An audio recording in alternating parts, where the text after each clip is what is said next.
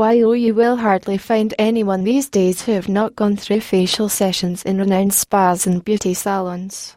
This is chiefly because people these days have become more conscious about their looks. More and more people are looking forward to making themselves look more presentable.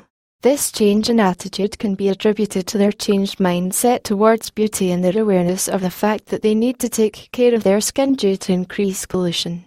If you're not one of them, you're out of the league. Very soon you need to join them, and for that, you have to know certain things beforehand. Knowing the products. To make sure you know about the technicalities of facial sessions, you need to know about the products well. This will help you get an idea of the impact they are going to have on your skin and the effect that your face will have at the end of the sessions of facials in Canberra. Also, this will help you consult your dermatologist and be sure if they will be helpful at the end of the day.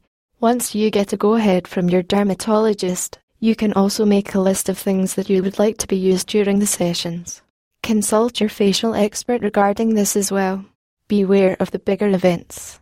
If there is a big event knocking at the door, and you are aiming to have the facial done for that, you need to schedule an appointment well in advance. Do not fix the appointment at the 11th hour, say a day before the event. This is because the effects of the facial sessions take some days to blossom.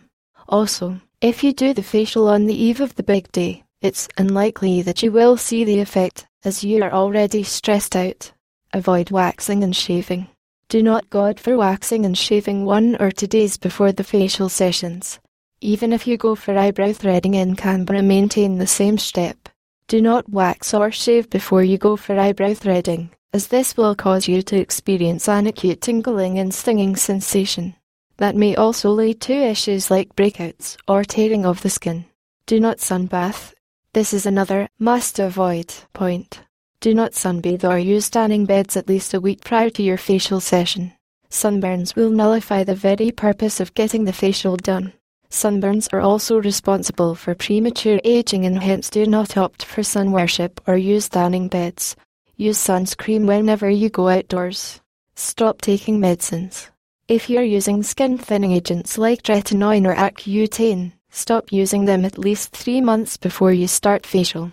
As these agents thin your skin, Going for a facial will actually damage the skin instead of making it healthier. While you need to take into account all these points, you need to consult at length with the facial expert of the spa or the beauty centre you visit prior to actually doing facial.